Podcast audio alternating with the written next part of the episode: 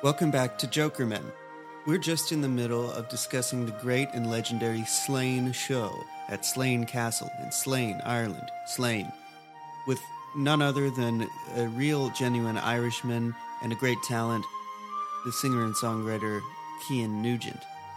Cian was actually just in the middle of an incredible story, a genuine close encounter of the Zimmy kind. So let's catch up with him on Jokerman.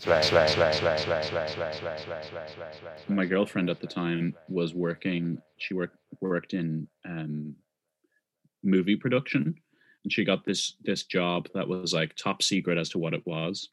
We kind of we kind of figured out in advance of it, like I think it might be a Bob Dylan thing, but you know that's kind of too cool for the for you know it's kind of too good to be true. So I sort of said to her like on the on the off chance that it is, like, can you get me I, I, kind of need a job on that. Like, can you get me some sort of a role doing anything, like kind of sweep up afterwards or, you know, kind of do something there? And she was like, well, they, yeah, it, it, it turns out that it is.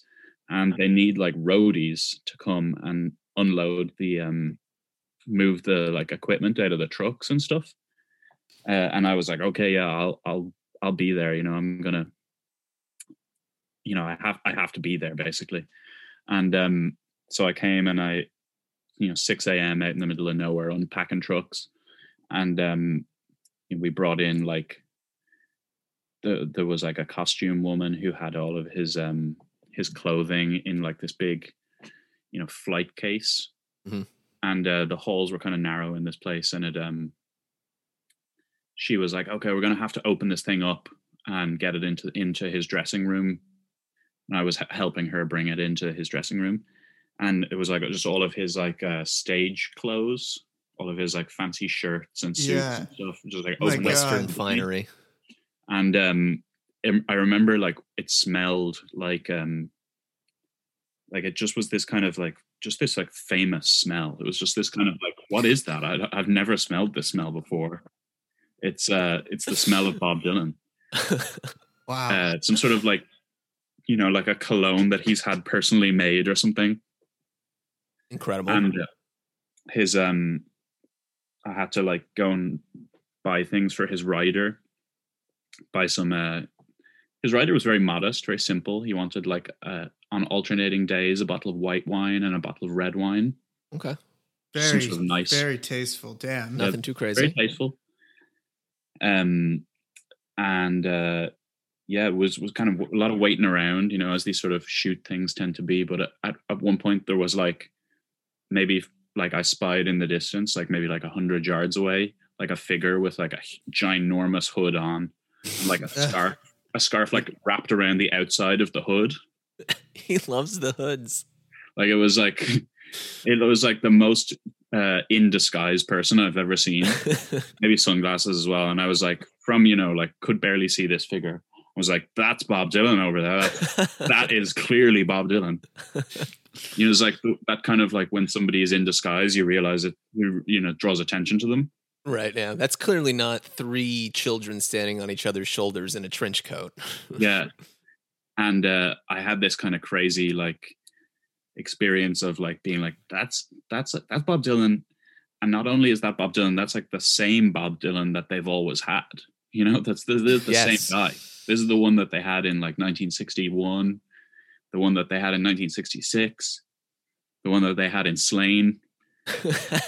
You know, it's like it's just weird that he's still the same person. I know exactly what you mean. He really does feel like a like a living piece of his like it's so incredible that it is it's the guy from the very beginning of all this, like literally the start of rock and roll basically. Still the same guy, the same 2 feet walking around wearing hoods, completely 100% noticeable even in his deep disguise. Yeah. So then they like they set up the show kind of like they were doing a live show. Um the direct there was the director was um had this idea like okay we'll just sort of shoot it like it's a live show. They had everybody set up really far apart. And um then Bob came in after, you know, there's like hours of people setting up and doing lights and all this kind of thing. Bob comes in and he's just kind of like, nah, we're do something else. We're not we're not having this. We're doing something different. And then it was like, okay, we have to do something different. Um, and so they kind of like, you know, the whole band setup was changed drastically. And they ended up like just kind of playing acoustic guitars like all in on top of each other. Mm. It's like this like tied in on on top of each other, kind of um it was like the full band, but like double bass. Um the drummer the drummer may have been playing some sort of, you know, it was very like stripped down kind of a thing. And um we were like under strict instructions that like nobody is to go in there. This is like a closed set. But I was having this like experience of like this is Bob Dylan and like I'm here. I kind of can't. I kind of need to like see something here. Um, and I was kind of like, well, maybe if I just like sort of sneak in at the back, like it was like a big sound stage. I was sort of like, if I come in on the back and just like, you know, I'm not going to get in anybody's way. I'm just going to like peek in and hear a little bit. Um, and uh, they, as I went in, they were doing "Girl from the North Country," which was you know beautiful rendition. It was very intimate and very like it had that sort of sense of like when when Bob cultivates magic, you know, Mm. it can kind of it can not happen or it can happen, and it was sort of happening at this moment when I went in. Mm. Um, and this was like after the end at the end of a very long day, and they were re- it was it was a pretty pretty mind blowing experience to see this like you know the Bob Dylan still the same one doing like a song from his early catalog and kind of like engaging with it in a like a an active way. Um and then the whole thing was running way over time and eventually he kind of uh they finished and he said like okay thanks everybody. Um you know he stepped forward and he just sort of said this like thank you. And i was like whoa weird. He's like bob dylan's thanking me. And he's thanking like everybody that's here. He's thanking all the it's like whoa crazy. And then i was like okay i've got to get out of the way because i don't want to like you know get in anybody's way you know? And uh, so i like went out the back door that i had come in and was sort of walking down this little alleyway that was like along the side the side of the soundstage and then uh, then bob comes out of like the front door of the sound the soundstage and like comes like down the alleyway the other direction and i'm like oh shit like i'm i'm like i could i couldn't like Uh, you know uh, there was no turning around i was like i'm gonna have to just walk past him. oh my god. um and so i was like we had you know i just sort of basically was walking i don't know maybe like you know five feet of, past him. And i was kind of i was like this is my like experience of like walking past bob dylan i'm gonna have to like you know i sort of feel feel like a need to like express my my appreciation and like Sure. like respect for him but i'm also like very aware that he doesn't want people bothering him. Like so i like just did this like very tiny like almost imperceptible like little head nod that was just this kind of like like thank you for all that you've done. Thank you for your work sir. Everything just into one tiny it's like motion. it's like just this little tiny like thank you. Um didn't say a thing. Just this like little you know body language like almost almost not body language. Um and uh he gave me this like almost imperceptible response that was like this really like i know but don't. Ah, it was and i was kind of like I, yeah you know i got you i'm not gonna you know i get it. I'm not gonna i'm not gonna start doing anything weird. I'm not gonna like tell you that you matter to me. Don't worry. Um and so i just had to i gave it this just this just this tiny little thank you for what you've done. And he gave me this look i've been bob dylan for a long time. I don't need anybody telling me that i'm bob dylan i don't need anybody asking anything of me um but yeah i get it you know kind of a a little interaction it was like a non-interaction but it was sort of weird how it was like well, this was this was my uh my time sharing It is- a little little piece of space with bob dylan Incredible. that's incredible. it, i mean it kind of it was incredible in as much as it also was like a non-event You did the right thing. Yeah i mean you you, you gotta you, you you you don't know how you're gonna react in those situations you're like i don't want to embarrass myself but i also have to like just express something Yeah. I I can't even imagine like what I would do in that situation. We we would all do hopefully uh, as you. We should did. also we should all be so lucky to be as cool and chill as you were in that yeah. circumstance. Geez, that that is such a that is the, that's like the real test. That that is a true test from God of like how are you gonna be? Are you gonna be chill? Or are you gonna be? Are you gonna be a ham? Yeah.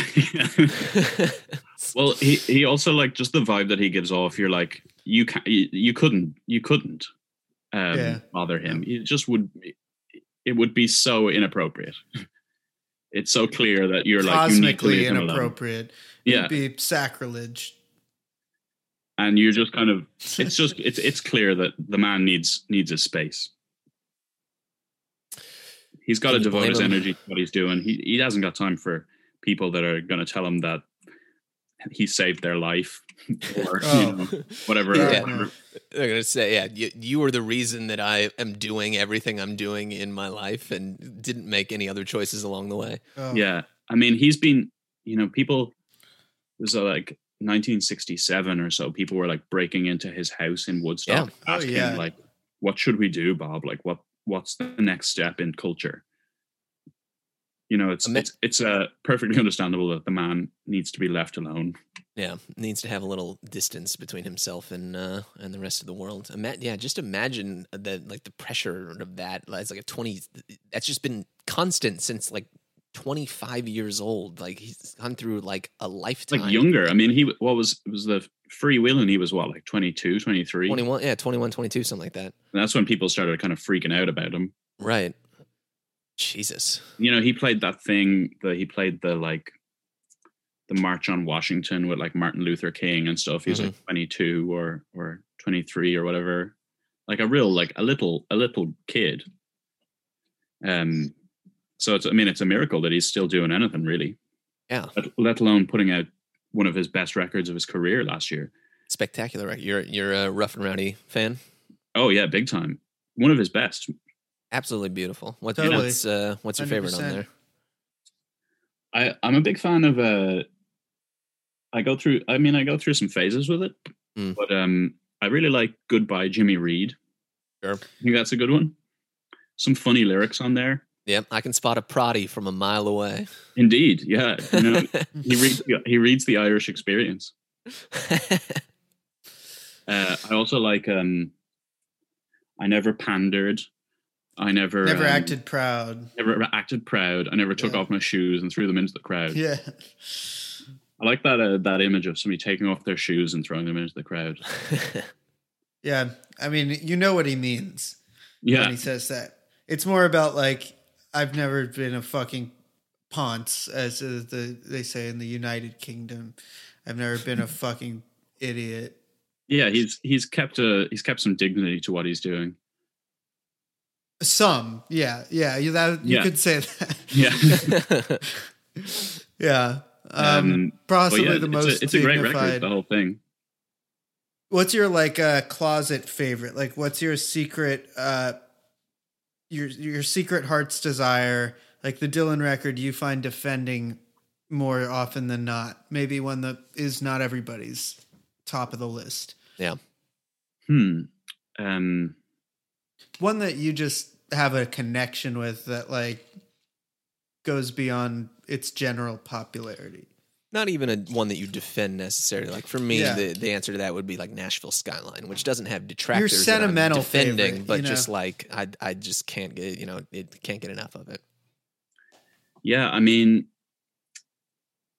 I think the first one I heard was "Blood on the Tracks," which you know, um, famous as it is, the, there's always a soft spot there for that one. Um, Right.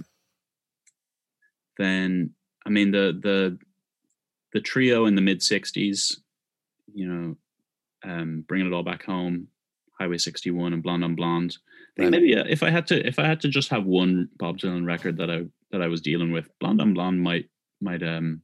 I mean, I know that these are real fan favorites, but I like. Uh, I also like Street Legal a lot. There you go. I That's love what I'm Street trying to. Hell I'm yeah. trying to get to the one that is maybe a little bit harder to love. You know that Street you, Legal, fantastic. Changing of the guards alone is just Changing like of the an Guards is great. You know, I'm I was kind of uh, uh, wondering why there's no. Is there any street legal on Slane? Not a one. No, That's I a sh- mean that's a shame. he's not so far away from it. That's true. Maybe he hasn't totally uh, incor- figured out a way to incorporate it yet. I mean, he's completely at Slane, uh, like discarded the last decade of his career, basically. Like, Yeah, all the yeah. way back to True. to uh, um, Blood on the Tracks. You know, nine, I guess, nine years before in '75. Like, Yeah, there's no, no Christian shit at all. There's one song from uh, "Shot of Love," which we'll get to, uh, which is Right. a great song. Uh, but besides that, no Christian shit, no street legal, no desire. It's just like Yeah, I mean, I'm I'm looking at the the track list right now. You you got you got Masters of Slain, you got Ballad of a Slain Man, you've got Every Slain of Sand, you got or Every Grain of Slain, every Yeah, Slane like- of Slane. like a Rolling Slain. You have with Slain on our side. You have Simple Twist of Slain. Have you have you guys came ac- come across there? There was an interview between um, Bono and Bob Dylan that was done on the day, Mhm. And Van Morrison. and Van Morrison. When Yep. he introduces Bono on this, he says Bono, or did I hear Bono that from wrong? U2. Yeah. Yeah, that that must have been like a slight uh, dig at him. He Bono just from didn't you know who he too. was. Yeah, I mean, I guess Bono was a pretty a pretty young artist at the time. Yeah, U2 were a new band. yeah, because this was '84, right? And the first U2 record was 1980. Um, Right. So it had, yeah, they'd only been around for a few. This was, and this was before even they had ever worked with Eno. Unforgettable Fire, I think, was the first Eno record. He actually, Mhm. Eno was trying to foist Daniel Lanois off onto him because he didn't want to produce a rock band. Um, but Okay. um, yeah, Yeah, it's You funny because uh, got you know there's Lanois and Eno is a kind of a it's a pretty heavy hitting team to, to Yeah. the Yeah. record. Well, I, I don't think it's a coincidence that U2 became like the biggest band in the world, uh, considering like who was as soon as they started them. working with them. Yeah. yeah. Uh, you know, today is release day for a Daniel Lanois album, Heavy Oh, is it? Sun. Daniel Lanois new uh, record, Happy a record day, that he's the artist. his of? own, yeah, his own music. Huh. It's uh, it's called Heavy Sun. Came out today. You got some fresh Lanois in the mix. Nice. Um, another thing we haven't really talked about yet uh, is that there's a certain special guest who means a lot to me, who's on this, uh, who, who's at Slane. and probably means a lot to the entire nation of Ireland. I would I would assume, but uh, Carlos I'm Santana? curious- Yeah. the, the same. You know, uh, I'm talking about um, Van Morrison. Uh, he's the here. one and only yeah, Van Van the Man. He's in the building, in the castle. in the cut. Yeah, and they they do um, a pretty a pretty believable version of uh, "It's All Over Now, Baby Blue." With Mhm. no thanks to Dylan, who fucks up the lyrics very badly. Uh, He do, end, he, but- he gets a little uh, a little lost in his own song. Yeah, Yep. but of course, uh, Van is in great voice, which I, I have to say he still is. He sounds terrific. I, I've become a on his recent anti-lockdown albums that he's been Oh, releasing, I, I I haven't wasn't- checked them out myself. I mean, he's got a whole double album uh, coming out like in a month or two, and uh, it's like 28 tracks. It's volume one. It's called Right, latest latest record project, volume one. I've become just a real uh, helpless Van head uh, uh, Van over stan. the last year or so. Um, it's become huge for me, and I really, especially love his '80s stuff. And and '84 here is a great year for for Van music. Um, Oh yeah, what what what record was he on then? the 84 record for Van was A Sense of Wonder, which I have here on vinyl. Uh, incredible record cover where it's like a very impish looking van peeping through like dense autumnal foliage um, with a hat on. Uh, that that's a great record as well. Has uh, tore down a la Rimbaud. You've got uh, the Master's Eyes uh, a sense of wonder the title track ancient of days. Terrific stuff. But uh Cian i was just curious do you do you share this uh, enthusiasm? Evan's desperately looking for anyone Yeah. who also likes Van Morrison as much as he it's does. it's the loneliest thing in my life. Literally like no it's it's just so desolate out there for a van man I mean, Nobody yeah, I. I'm a I'm a fan of uh, I'm a Van fan. I but I I probably haven't strayed too far past maybe I think maybe Veedon Fleece. Yeah, Uh, yeah. That was maybe one of the later ones that I got into. Um, Matt Farley also was like, I love Veedon Fleece, but I don't like, I don't know the 80s stuff. I would just, I would recommend to you to listen to uh, some of the 80s output, especially the early 80s stuff like um, uh, Beautiful Vision and uh, Common One. Common. Oh yeah, I think I've listened to Common one. Common One with, with Summertime in England. yeah, Great- that's yeah, that's a good one. Track. Yeah. Yeah. I mean, Van Morrison is. Uh, my mother is a big Van Morrison fan. So growing up, um, she was uh, playing some. I mean, Ast- uh, Astral Weeks was uh, regular the player. Immortal record. Yeah. Of course. great record. Um, and uh, Van so it's, has- it's very has- familiar to me. Van Morrison has uh, called Bob Dylan the greatest poet of our generation, uh, I believe. He's not wrong. They they seem to have a funny kind of a friendship, really, don't they? They're um They have a mutual respect, it seems. Yeah. yeah that it almost in a way it kind of feels like Van Morrison's older than Bob Dylan. He's kind of got the the kind of uh the he's so um Is he stone not? faced. He is younger a little bit. He's only Yeah, he'd 70, be considerably yo- younger. I He's think. 75 and Dylan is 79. Jeez, yeah, he does strike me for some reason just as like an older. I mean, that's weird. You know, he started with with them in the mid '60s. You know, he Right. was like a, he was really young then. He was like 18, 19. And they do a That- great cover of Baby Blue as, Yeah. as a them record that then Beck ended up sampling later on Odelay. Uh, that yeah, that's that's a fantastic song. Anyways, Yeah, and the the their version of "It's All Over Now, Baby, Baby Blue" kind of became like a, a kind of a blueprint for a lot of other people to do it at the time. You know, Right. The The for Byrds. Elevators do a version that's very similar. The Byrds do a Well, version. I, I don't know. Dead, if the, obviously. Did the Byrds do a version? I just know that the Byrds like did um, a lot of Dylan covers. Like they, I, I wonder if that came first of of Van's version of. oh yeah, yeah, must have. He was probably one of the first to like do a well known cover version of a of Dylan. yeah. That's a. I hadn't thought about that. That's a kind of a. You do think of the Byrds as being the first band to do sort of electric versions. Yeah, but it's Van first, huh? That We'd have to, we'd right? have to pull up I- the I years, but should- they're both about what 65, 66. The That's what I bird, yeah, no, no, no. You, you guys are totally right. The Byrds version came out in '69, so Okay, the them version I think came out in '65 or '66. Hmm. Right, but but in terms of like the Byrds doing, you know, I mean, they did Mr. Tambourine Man. That's maybe 65, 66. Oh, right, right, right. Yeah, like they- on when turn they and did turn turn. and turn, yeah, um, Yeah, that was '65. And then God. There's so Yeah, many funny pictures of Van out there. Iconic. yeah, the Van, them version is uh 66. So yeah, they're maybe a little bit behind the Byrds in terms of doing doing Dylan songs. But um yeah, I mean the Bob Dylan songs are funny in how when you hear somebody else doing them, sometimes you realize how how poppy they are. Yeah, they Yeah, turn into yeah. totally different songs.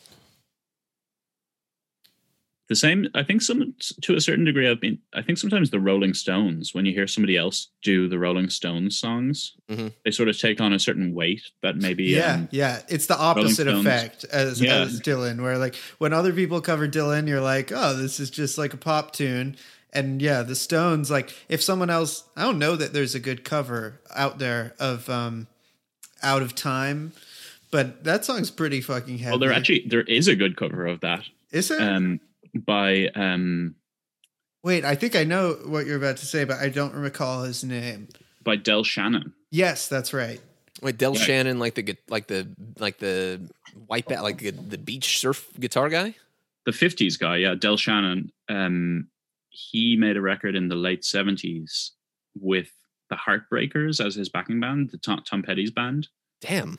Yeah, Tom Petty produced the record, I think, Whoa. and it's a great record. I I bought it in like a 81. Yeah. 81. Okay, so it's even it's in the 80s. Drop Down and Get Me by Del Shannon. Incredible album cover because it looks like something from 61.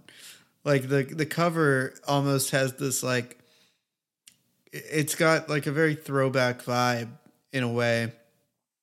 Um, It's a yeah. I remember I bought that record just on a whim in a uh, like a what we call a charity shop. Um, what A you thrift guys store. call thrift stores, yeah. Um, and it was maybe like a you know a two dollar record, and I bought it just on a whim in LA, and then listened to it in a friend's house. I think we were you know drinking a beer or two, and got this real sense of like, is this is this really good, or am I just you know kind of getting a little lit here? And uh, it's I think I think it turns out that record is really good. Jesus. There's a great version of um, Out of Time on there. I think "Out Maybe- of Time" is one of the. It's it's a truly great song, and I uh, I actually have a theory that it's a little bit like the Stones' answer to "Like a Rolling Stone," because thematically they're very similar. Like they're both about Right. this woman who the the narrator is kind of like maybe cruelly sort of mocking or like demeaning because of her like foolishness and frivolity. Um, Yeah, it's a, it's a little immature in terms of the theme. Yeah, or it's it's just a little it's a little intense. It seems to be about somebody who the narrator does not care for at all, has no sympathy for. It's pr- kind of but- a, re- a revenge song. Yeah, but, but that's also what gives it. I think it's uh its power. It, it just feels like, well, you're fucked. Does that? I mean, it it goes so far as to basically be like the next logical thought. How does it feel? Which is Yeah, you don't know the, what's uh, going on. You've been away from, you know, it says, it literally says you're obsolete now, baby. yeah, yeah. The, I'm listening to um, the Del Shannon version now. It's, it's really good. Yeah, the um, Townes Van Zandt version of um, Dead Flowers as well. That's a that's a great um, takes on a kind of a weight that the Stones version doesn't necessarily have. Yeah. That is a really interesting observation uh, about the Stones that they're, when they get covered, it feels like, damn, I, I, because when you listen to a Stone song as they play it, you're not like attuned to be like, okay, I'm going to ready myself to absorb the lyrics. Yeah, there's something really interesting going on here. Yeah, there's something about Mick's delivery. You know, he's a great rock and roll singer, but he doesn't tend to convey a lot of pathos. Right. um, in his singing, and you kind of just assume that the lyrics are sort of like fluffy with Mick. You're not really, you're not hearing, you're not expecting to hear good lyrics. Maybe Right. they're um they're sort of uh deep by accident type of thing. It's like an unconscious type of like, I mean even like uh, sympathy for the devil is a pretty enigmatic and um weighty song in its own way. Yeah, There, there's a whole film about them making that song actually. yeah. the Uh, Jean Luc Godard film with That's the, right. The very long takes. Little known um French independent filmmaker. Yeah, yeah. Um, and then there's the, you know, we're digressing here, but there's also the um the Gram Parsons version of Wild Horses, which for me is the definitive cut of uh, Wild Horses. I gotta do. You guys are putting me to shame on this. I gotta do my homework on the Stones more. That's the one that just like you know I've heard the hits and stuff, but I haven't haven't done done my homework to the extent that I should. I saw There- one of those like Twitter posts one time that's like one has to go.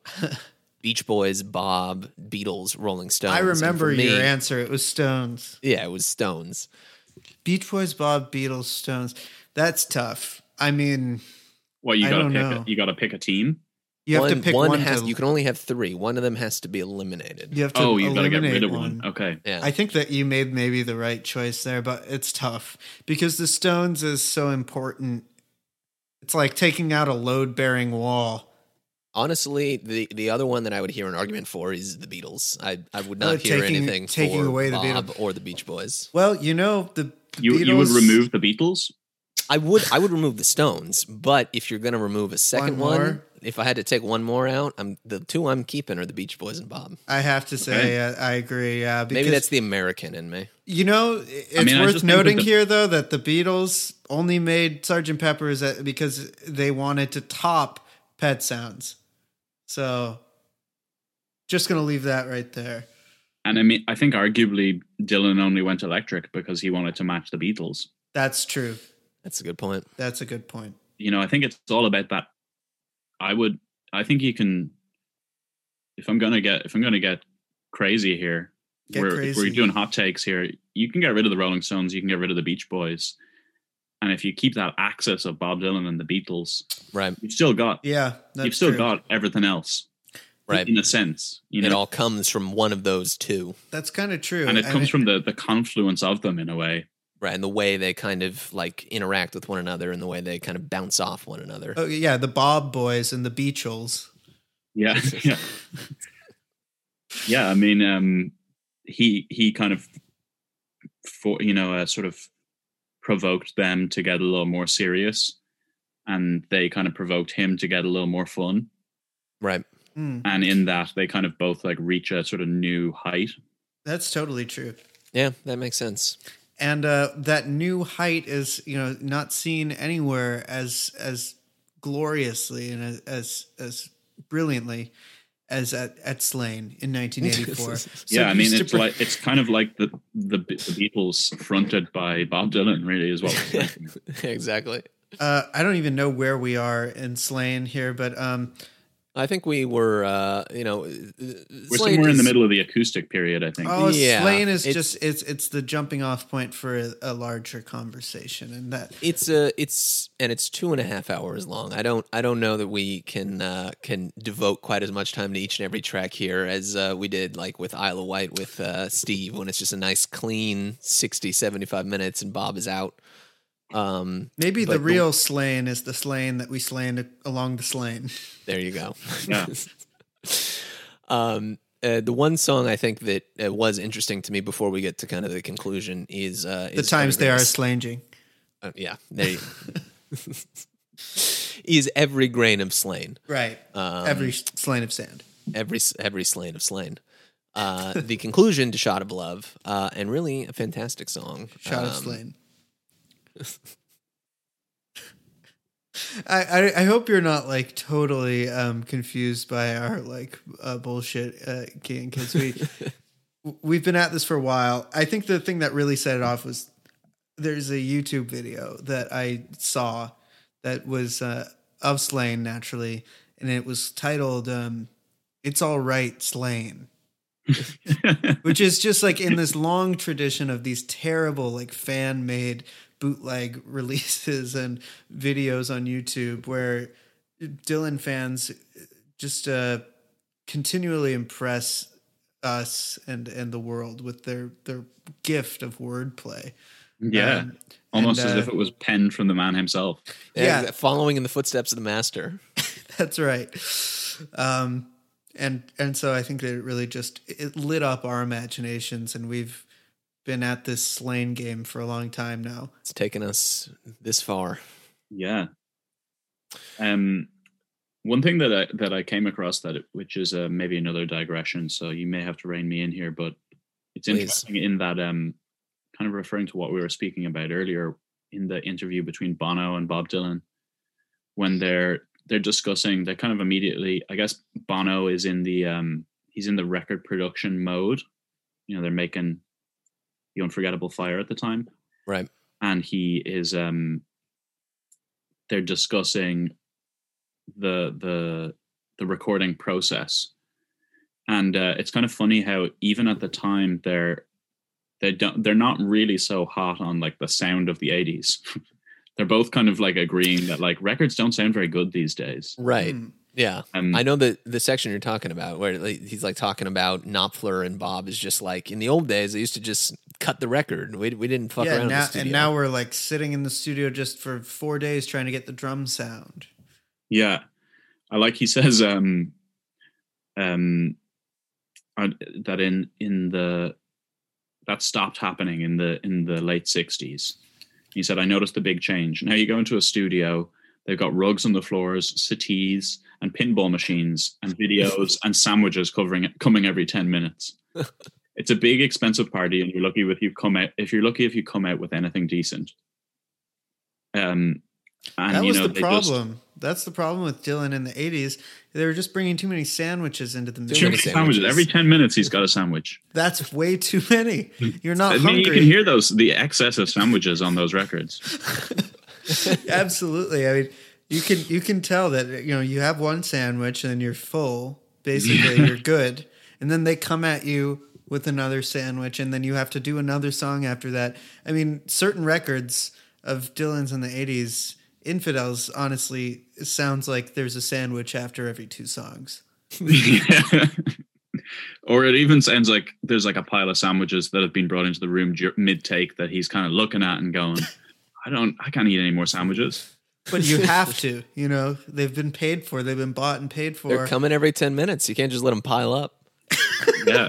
it's like Tetris. Like you have to just finish off the bottom layer so that- so that you can keep making songs. Yeah. And um, interestingly, Infidels was his first record that was cut all digitally. right. That makes sense. Very early digital recording techno. It does kind of have that sort of uh, slightly weird sound. Very It's like kind of glassy, yeah, or Yeah. crystalline or something. Doom, doom. Standing on the water. Yeah. yeah. but great Is that- rhythm section on there. Terrific. Yeah. Um, I mean, is it cultural appropriation, infidels? I'm not sure. Well, of Israeli culture, you mean? No, Israeli culture, yeah. yeah, fucking neighborhood bully. But then Bono goes on to talk about this is the part that kind of that raised an eyebrow for me is he talks he starts talking about Conny Plank. And he says Conny Plank, who produced Makem and Clancy, um, and some other traditional Irish bands, Mhm. and orchestral stuff. And funnily enough, a lot of the new electronic groups, DAF, Ultravox, and so on. But he that's how he thinks of Conny Plank, like the guy who produced all the Krautrock records. Oh. Like all the he produced like Harmonia Ultravox with uh, with John Foxx, right? John Foxx, yeah. I, I like one- John Foxx. Underpass and uh, all those great hits that we all know. You know, every household name, John Foxx. yeah. But it's funny that this is how Bono. I mean, I've always kind of wondered about that about with U2 and the kind of the influence of krautrock. Yeah, You know, Well- they've kind of got that, uh, you know, Manuel Göttsching sort of guitar sound sometimes. Hmm. it it comes across way more in their texture than in their actual music and their playing. It and this- their sonics and their sound, I think, is more indebted to that stuff than actually like their musical. songwriting. Yeah, but Yeah, I think it is what what makes them so it, for so long anyway able to like basically appear on the cut as they as if they're on the cutting edge, which has been kind of their like cross to bear because that only went so far. Like you listen to Achtung Baby and it still sounds like it could have come out yesterday. Like it's so fresh sounding, but now that that doesn't get you as far. Like the being hip to krautrock, like as as timeless as some of that is, they've struggled to maintain their relevance in the last couple decades. I think They certainly haven't put out as many good records as Bob has in the last uh, decade or so. that's right. Even though they were the yeah. hot But it's funny. It's almost like Bono's kind of like. It's almost as if he is unaware of Krautrock and his comments on Conny Plank. He sees him as being the guy who produced Makem and Clancy. It Right. just seems like really that's what Conny Plank is. That's your reference point. Hmm. Um, and then you know when he comes out and he sings. He comes out and he sings "Blowing in the Wind" and he just doesn't know it. He's Just never heard it. Yeah, I didn't know what the hell was going on with that. Yeah, so towards the end, Bono comes out, or excuse me, Bono from U2, according to Bob. Bono. Uh, and he comes out initially on uh, Pillbox Hat, I think. And Bob is singing that song, and Bono's just kind of like riffing on a side mic, like not singing lyrics that have anything to do with the actual lyrics, but at least you actually hear the song and you know you know what's going on with Bob You singing it. But then I think what Bono's he takes a verse, and I think what he what he actually sings is uh, "How many times must a must a bomb a bombs man last? How many times must a, how, many, how many times must a bombs man last? How many times must people cry? How many newspapers must we read? before yeah, we that's the one that The that newspapers threw- so that fucking threw me for a fucking loop. Is how many newspapers must we read? before we go to sleep. This is um Incredible. th- uh, you know we, when you were talking about like well, I'm not going to be like a dick and and like do something embarrassing in front of Bob Dylan. Um, this is really like the an example of some. It feels fucking wrong to listen to like a Dylan concert where somebody is just riffing and like doing their own like stupid improv shtick on top. Of how of many him. times must people cry? Yeah, it's- You, if you Come no, on, no- man. No To- context, just to a certain person who hates Bono, this is like Exhibit A. This is like the the smoking gun of why he sucks or can it's suck. corny. The ways in mean, which he can. he's an easy target, and I don't want to like. I'm not going to fall for that. Um, right, right. But like, I He's think maybe he's sometimes he does. He does suffer from like excessive confidence. That- yes. Right. More confidence than he's really got. Like At, le- m- material to back up. Exactly. When, when you know, do your do whatever you want on your own time, and you know, U2 obviously has made plenty plenty of great records. But when Bob Dylan asks you to come out and play "Blowing in the Wind" with him, and he's Bob, just come on, like just just take the verse and play it straight and sing "Blowing in the Wind." Don't come up with the worst fucking lyrics possibly imaginable to plug in there on uh, your own. I mean, with, with, in fairness to him, this was pre like being able to Google lyrics on your phone. You know, he I didn't guess that's have- true. He didn't have a smartphone, but like he could have, you know, um, maybe I mean maybe he was just really on the spot. He was like asked to do it last minute. He didn't know the lyrics. He just sings, Right. something, you know. But he could have like um, he could have they could have had like a little conversation Well, beforehand. you know what else he could have done is he could have just shut up and not not sung. He could have, Yeah, could have yeah. grabbed a, When grabbed he a knew that he- When he knew he didn't know the lyrics, he could have actually just not sung those instead of coming up with his own. Uh, but you know, but I something I wonder is, you know, at this point, you know, it's like Bob Dylan is um he's had his 60s period, he's had his 70s period, he's had his like initial wave and then, you know, he's gone he's gone Christian and then Infidels has come out. And that's where we are is like maybe it felt like Bob Dylan was like on the way out at this time. Yeah. I think Didn't that's a you know, he didn't maybe he didn't seem like an enduring force. presence. Yeah, I like- think he was. Yeah, he was kind of at the end of his rope. I think that's exactly what it was in the '80s. Because especially from here on out, like Empire Burlesque comes out the year after this. I think that's a great record, but obviously kind of a tortured final product. And then from there, just uh, um, knocked out, loaded, and down in the groove, and Dylan in the Dead, and it's just like the rest of the '80s is just a complete kind of downer up until Oh Mercy at the end of it with uh, our friend Daniel Lanois. Um, but yeah, it definitely seemed like he was a spent force creatively, and like there wasn't really much to uh, to look forward to. He's had he's had a longer career since then than he had from the beginning up until then. Wow, yeah, that's a that's that's a pretty weird that's a pretty weird fact, yeah. Yeah, because it had only been 23 years from 61 to 84. And since 84, it's been almost 40 years at this point. It's just the, the length of this guy's career is just like we were talking earlier, Ken. Just the fact that it's still the same guy, it's fucking staggering to me. yeah, and and that there hasn't been like a conspiracy theory that he died and was replaced. It just goes to show that nobody's even thinking that Right, because it's it's clearly the same guy. Uh, nobody else could have. He's still got the the same energy, the same. Uh, it's only intensified, is what I mean. It's like Yes. Yeah. it's it's just become more and more and more concentrated over the years. Whereas maybe that's a knock against a certain member of the Beatles who, who has it, who has it maybe not held up so well that like people can look at Paul McCartney and be like, this is not the same man. The people actually believe that he was. I do I do love that that logic though that like well he's not got shoes on, he must be dead. Yeah.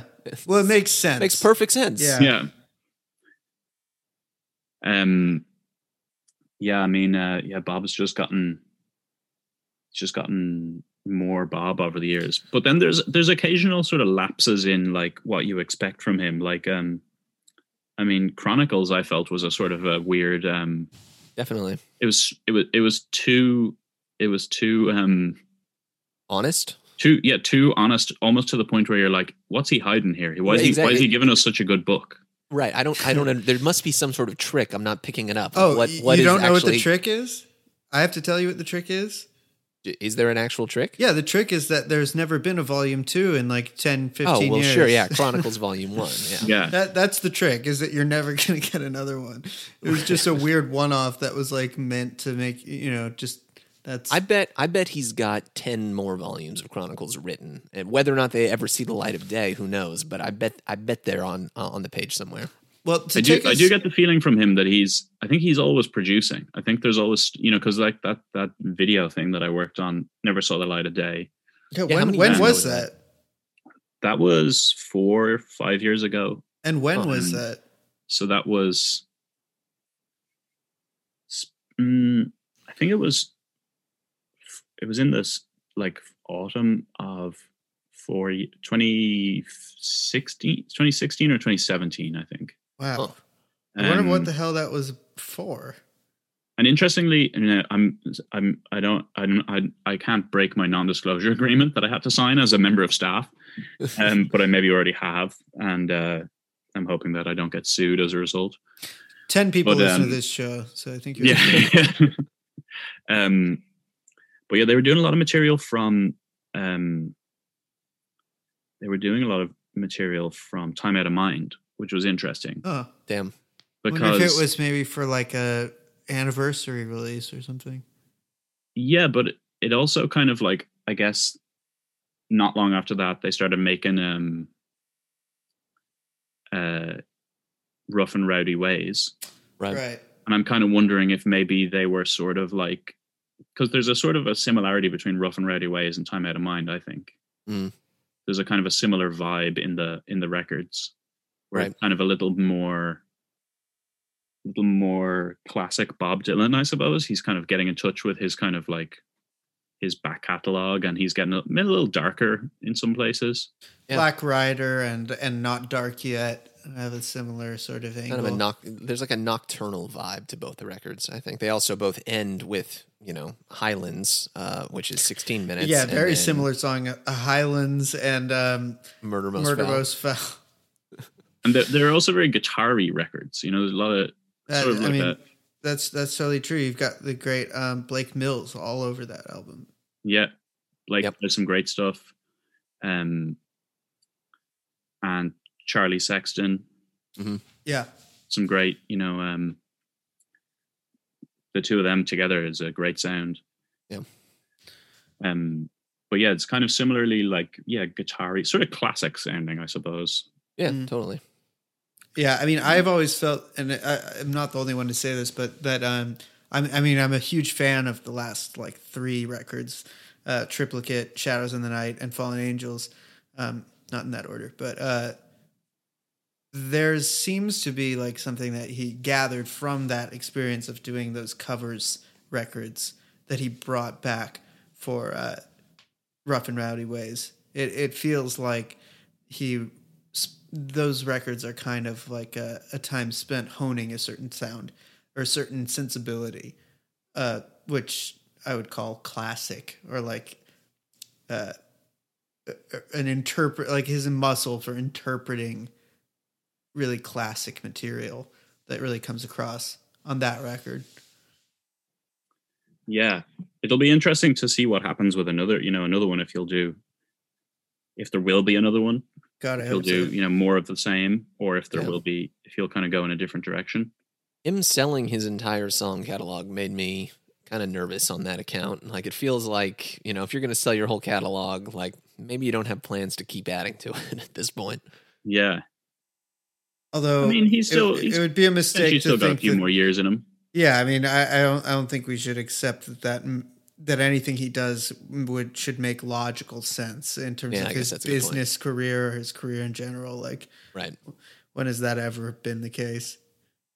Yeah, I guess if he were financially motivated at all, he would have stopped doing anything uh, several decades ago because he's a millionaire already, even before his three hundred million dollar song catalog sale. Well, I feel like we should get back to the um, the final stretch here of Slane. Um, I forgot we were even talking about that. right, that's right. We're talking. This is finally happening. I mean, uh, I, I I was really nervous for this episode, and I feel like you know at the beginning I was kind of like, oh, is this? Are we going to live up to the legend that we've really set for ourselves, the bar the high bar of Slane, and I think that we've actually uh, cleared it by the end of this conversation. I think we've we've covered a lot of ground, even if it's not Irish ground necessarily. Well, yeah, I mean that's another thing to explore is his his kind of. Um, I think he does have a certain affection for the for the Irish. I was saying, I said that to Evan too. Yeah, I, yeah. I, I was texting with him the other day, and I was like, I feel like Bob and Ireland just kind of vibe together. Some like they're on the same frequency somehow. yeah, yeah, Much more so than the the vile English. Yes, Well, yeah, maybe maybe he feels a little more accepted here, or maybe I mean, you know, not to be too um, not to be too too obvious, but you know, he in his early days he was a big Irish music fan. Right. right. Um, he uh, you know, the Clancy brothers, he was a he was a big fan of. Mhm. Um, the the folk tradition is certainly, you know, rich in Irish music history. In a weird way, I'm almost ashamed to admit, but I feel like as a, a sort of a young Irish person that grew up not really uh, steeped in the Irish folk tradition in my family, or um, you know, it, I didn't I, w- I didn't really grow up a part of it. Some people grow up with Irish traditional music as a part of their everyday life, and I I didn't. Right. I feel like I almost like came to it through Bob Dylan, which is Bob. sort of uh, I feel like seems like a strange way to to happen, but you know, it's the 21st century and everything's fucked up. Um, exactly. Your own culture is like exposed to you through like an old man. Um, but uh, yeah, I feel like he sort of like in a weird way he there was always there's always been like a sort of a style and like a, a coolness to Bob Dylan that was like when when I was like oh he's into Irish music I was like yeah Irish music's actually pretty cool Right. Yeah, yeah. Bob can make any like anything seem kind of cool or like something you want to get into, even if you don't have. I, I, felt the same way about like kind of blues records and stuff, like um, the stuff that we talked about on a couple of the early cover records or the '90s cover records. Like, I don't know anything about the fucking blues, but like the fact that Bob is so literate in it and like pulls from it so so deeply and knows so much about it, like has made me kind of interested in in you know learning more about that very deep kind of American uh, American music heritage. I mean, that's that's kind of one of the most crucial things about why Bob Dylan is important is because it's not just for American uh, fans of Bob that he acts as like a a, a liftoff point, a, a, a like a ground zero for interest in the wider world of music. Uh, Cian, you're like a, another example of somebody who is not an American Bob fan. I mean, it's just he is just like a point of contact for music interest. Period. Like all around the world, people look to Bob Dylan and find a deeper interest, a deeper passion for the music that exists. Yeah. and, and or even a better under a better understanding of our own tradition yeah, he's he's really like a uh, just an uh, an international treasure, the rarest of things. and there's a there's always a strange I guess it's the Gemini quality again where he's kind of a strange mixture of um historian but you know somebody who's never his own voice has not been inhibited by like the weight of history Yeah, yeah, he's adding to the story. He's not ashamed to add to it as he appreciates it. Um, yeah but he, but he's like he's such a fan which so- is sort of yeah. unusual for like somebody in his position and he's Right. continued to be a music fan I you know suppose- all throughout his career he's like still gotten into like new things and been like oh that you know alicia keys she's great Yeah. you know Yeah. I'll I'll put Yeah. her in one of my songs. Yeah, he's, Imagine some other kind of artist doing something like Theme Time, where he just like is a radio DJ and just plays records that he loves, n- none of his own fucking music. yeah, yeah. You know, That's- I, that was another curveball in his like artistic output is like there was no reason for him to do he just kind of did that for like the benefit of like the public you know Exactly. it, it wasn't that and i don't think any anybody got him to do it he just Hmm. decided that it was something he wanted to do Yeah, it was Um, clearly something where he went to, I guess, what was it, Sirius or XM, and was like, "Hey, I want to, I want to play old blues records on your satellite radio station," and Yeah. they just said, like, "All right, here you go."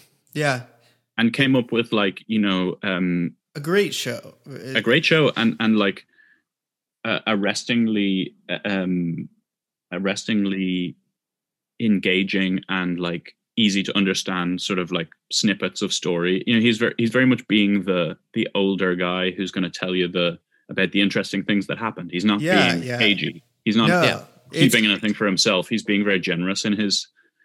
Um, these are some things that I'm enthusiastic about, and I want to share with people. Yeah, and uh, the tone of of theme time is so um, it it really hits that sweet spot, which makes you think, you know, maybe that's always there, and it just depends on sort of the circumstances, which can't be ignored. Of like the extremely taxing circumstances of touring and doing doing this live versus doing it on your own time in a studio. Like maybe his his attitude, I think overall just judging on the, the fact that he's still doing this and looking at his career, it's pretty clear that he's interested in bringing stuff to the people and doing and being an entertainer.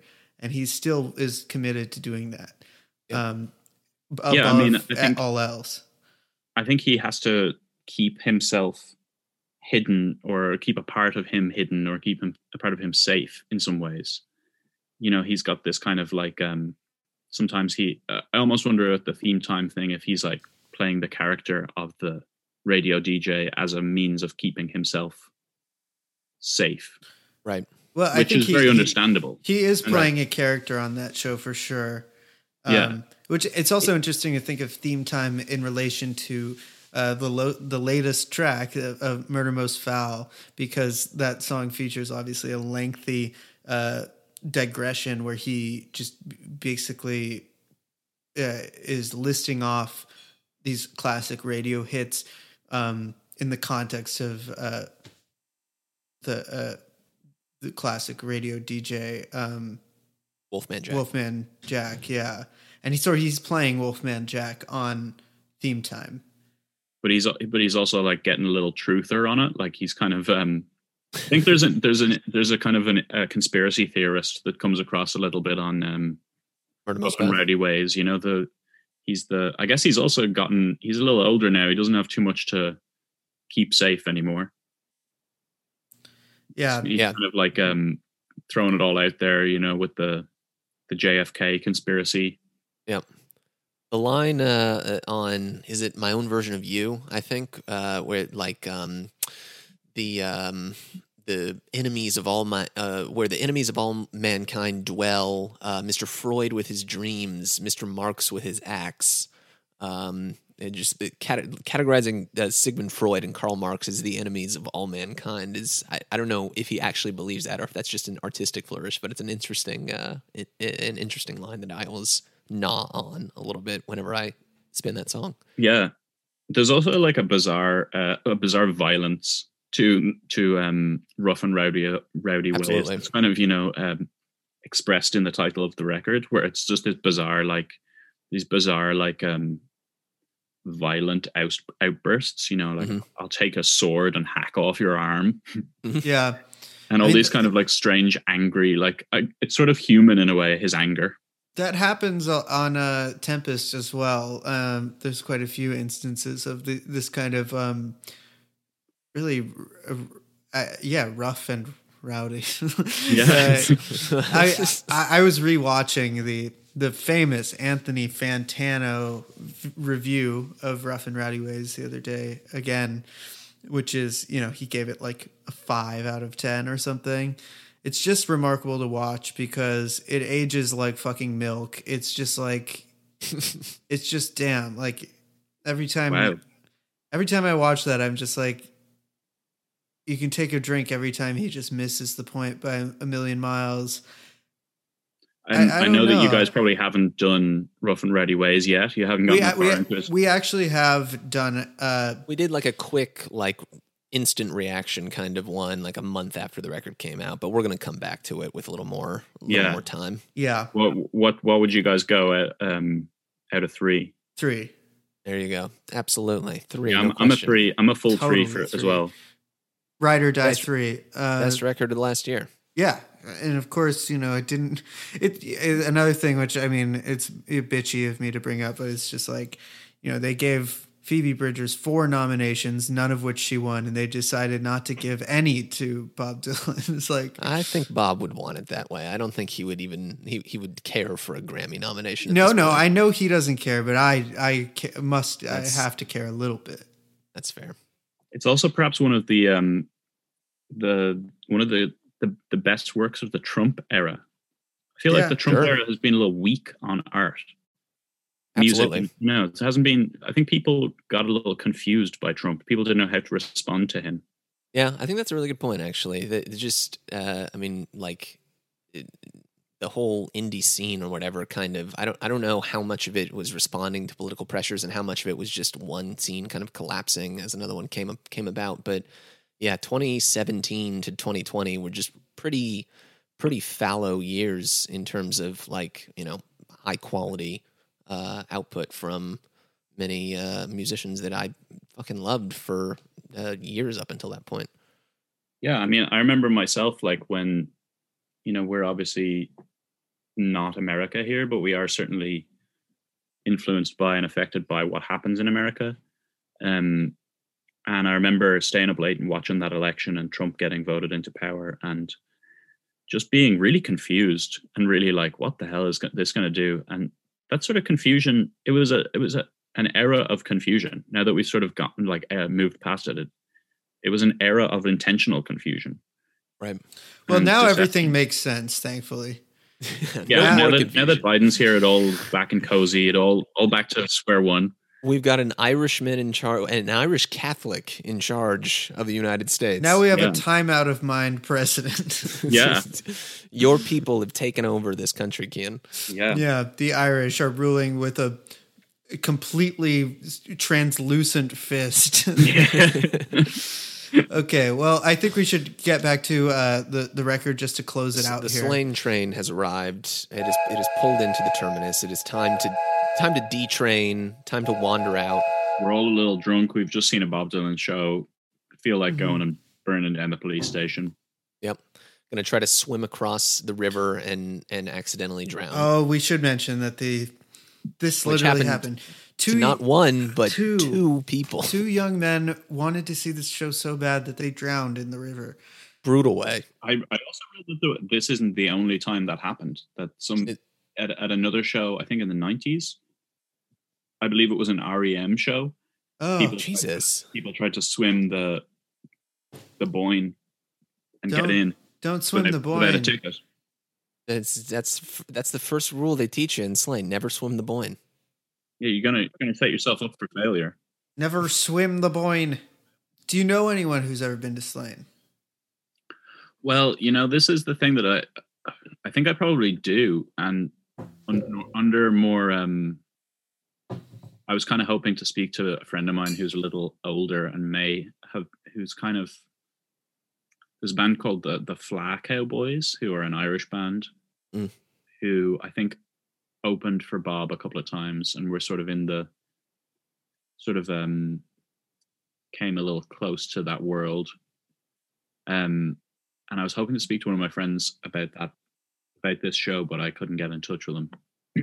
it's a little um everybody's a little isolated at the moment. It's hard to That's the world we're living in. yeah.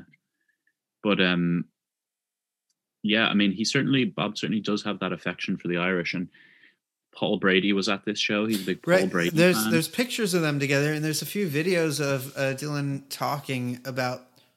Uh, I think he mentions Paul Brady, and there's definitely some photos of them together. Paul Brady is one of the most Irish-looking people I've ever seen. sure it is, yeah. Great, he looks you know, like a, he, he's so Irish. He looks like a ghost. he he um you know he had that great great period in the mid 70s with the um you know he did Arthur McBride and he did the A, a song covered by Dylan. Mhm. yeah you know he was Dylan was clearly enthralled to him to some degree does have a beautiful boy, voice Paul Brady and then Paul Brady kind of sort of took a similar um direction to 80s Bob Dylan where he kind of got a little more a little slicker um A little too slick. a a little too possibly a little too slick and is it a he has an album uh i believe it's um what's it called? Um, Hard Station. Hard Station. Yeah, which is his like kind of his um, kind of his Slane show. Fantastic. Must be awesome. It's kind of good. Yeah, it's it's, it's like got that kind of like everybody's pepped up. It's the '80s. We're kind of like excited about life sort of sound. Um, and uh, yeah, he he um, but yeah, and I think Bob Bob's just maybe like a little more open to the Irish. He's a little more um willing to be a fan. You mean to say that he's not racist Um, well, toward I the don't know. Irish? I don't know if the Irish are really. I mean, as much as sometimes we like to claim that we've ex- experienced a lot of The, persecution, the I don't first know if- slaves in, in America. don't know if we really had the worst time of of um, people in the in the world, but um, right. yeah, he uh, maybe you know a lot of Americans have uh, have this kind of a romanticized view of Ireland, which is um, it's always cute. Well, it's it's great when Dylan has that because that's the that's the type of people you want to have with a romanticized view of Ireland. I think B- Bob and the Irish just good vibes. Bob and the English bad vibes. Well, the English That explains it we've, all. we've discussed the English have a they they have a complex about music. Isle Island. You know, it's good when it's good. It means when it's good for the, for the English when they get really into the music and it works out and the vibes are right. It's very intense. And it's very like it's full of full of passion. But sometimes it's just a, it's it's it's weird. They get a little too they get a little too Like Yeah. they start calling them Judas, Exactly. things like that. which you yeah. know, like that level of severity is kind of endearing in a way. Well, but sure, sort of sure. ridiculous. Hundred percent. I don't. I don't know that I'd want to hang out with it, but it's hundred percent endearing. Uh, in retrospect, Yeah. Going to the rock concert and calling the artist Judas, like from the Bible, Judas. Come on, maybe man. the the better vibe i- i- that holds up to the, the current moment is is the Irish vibe of just rolling with you it. You know. I just want to just want to go to Slane and just to see the just to see Bob play his music. Do I do an okay uh, exaggerated Irish accent or is it fucked up? yeah, I appreciate it. It's kind of like doing like the um well, I say sort of American accent, like Yeah, yeah. people, people don't know how to speak up for themselves. You You're kind sound of like doing uh, Foghorn that's pretty. Leghorn. That's pretty good. Yeah. Like it's kind of like like an accent that never existed, and if it did, it was like two hundred years ago.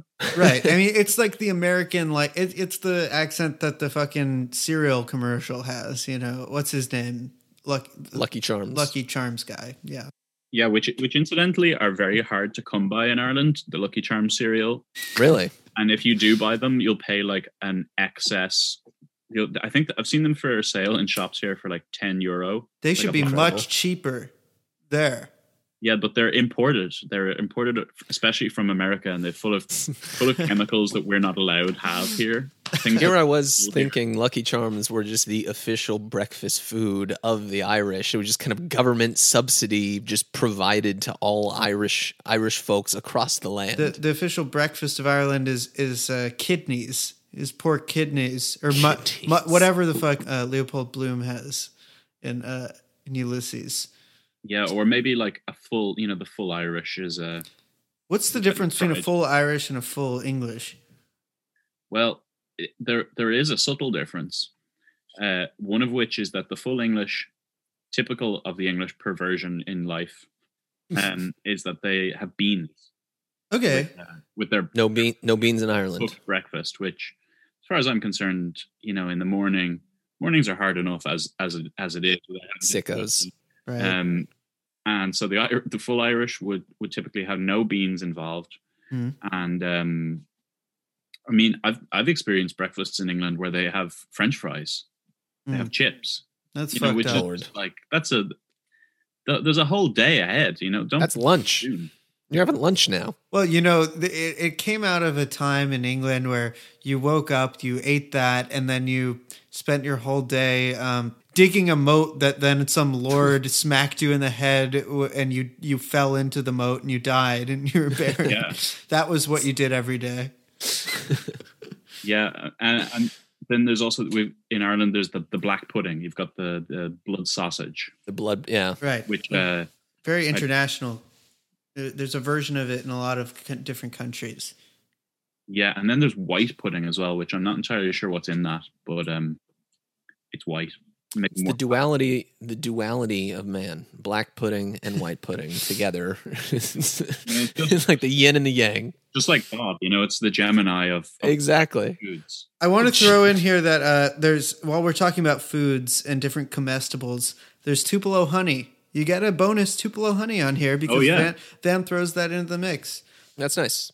which is just great to hear. You know, Yeah, Van seems like he's having a good day that day. You know, they they've been hanging out for the afternoon. Van's having a good decade, in my opinion.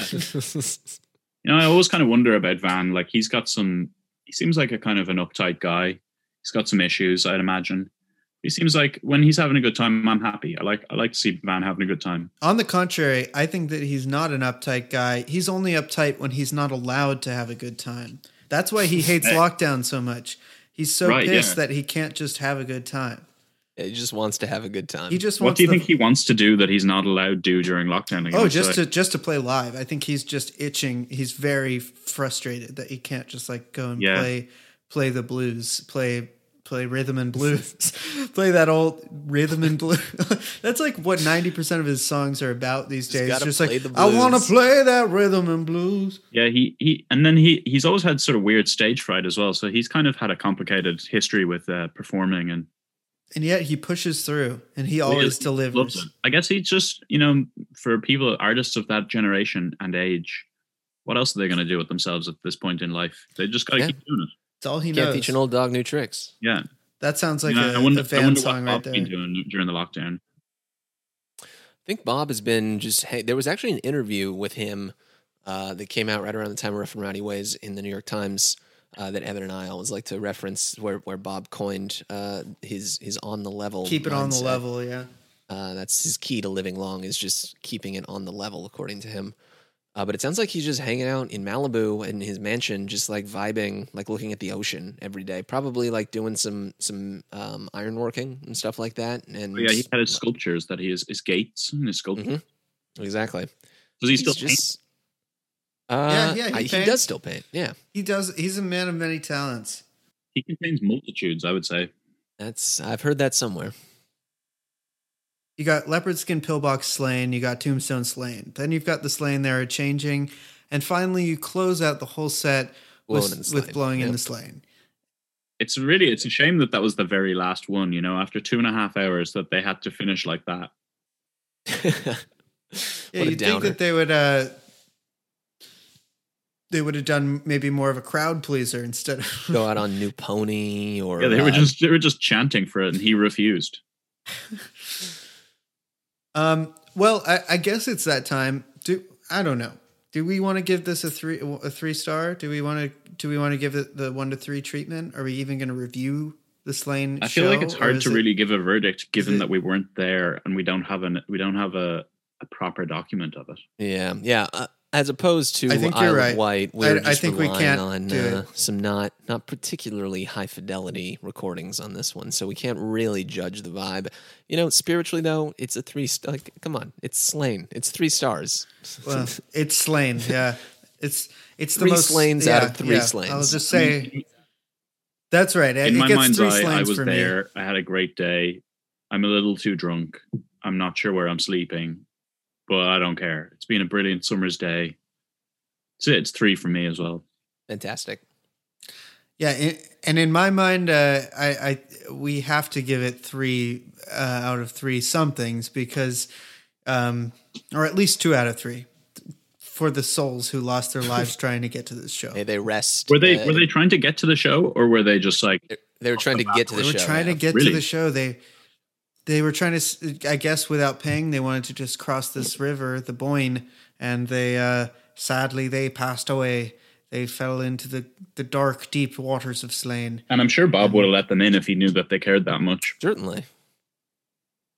Certainly, if you just went up to Bob and you said, "I'm willing to risk my life to see this show," I'm gonna go drown in this river unless you let me come in.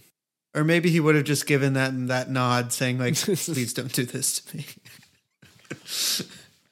Cian, it's been a pleasure. Thank you so much for joining us, Cian. Do you have anything that uh, that folks should be aware of? Have you been recording or writing or anything in this whole like fucked up year? I have a, a, a. I'm slowly working on a record, but I have been saying that to anybody who asks me for I don't know what two or three years now. So, um, as Right. to when I will pull the finger out and finish it, is any guess? uh, so I don't have any products to promote. I'm just um, I'm just a person passing through life these days. Yeah, Fantastic. and you know, appreciating, loving every minute. That's a good. It's a good way to be. Terrific. Well, folks, there it is in all its grandeur and glory. Slane. Slane, Slane, Slane.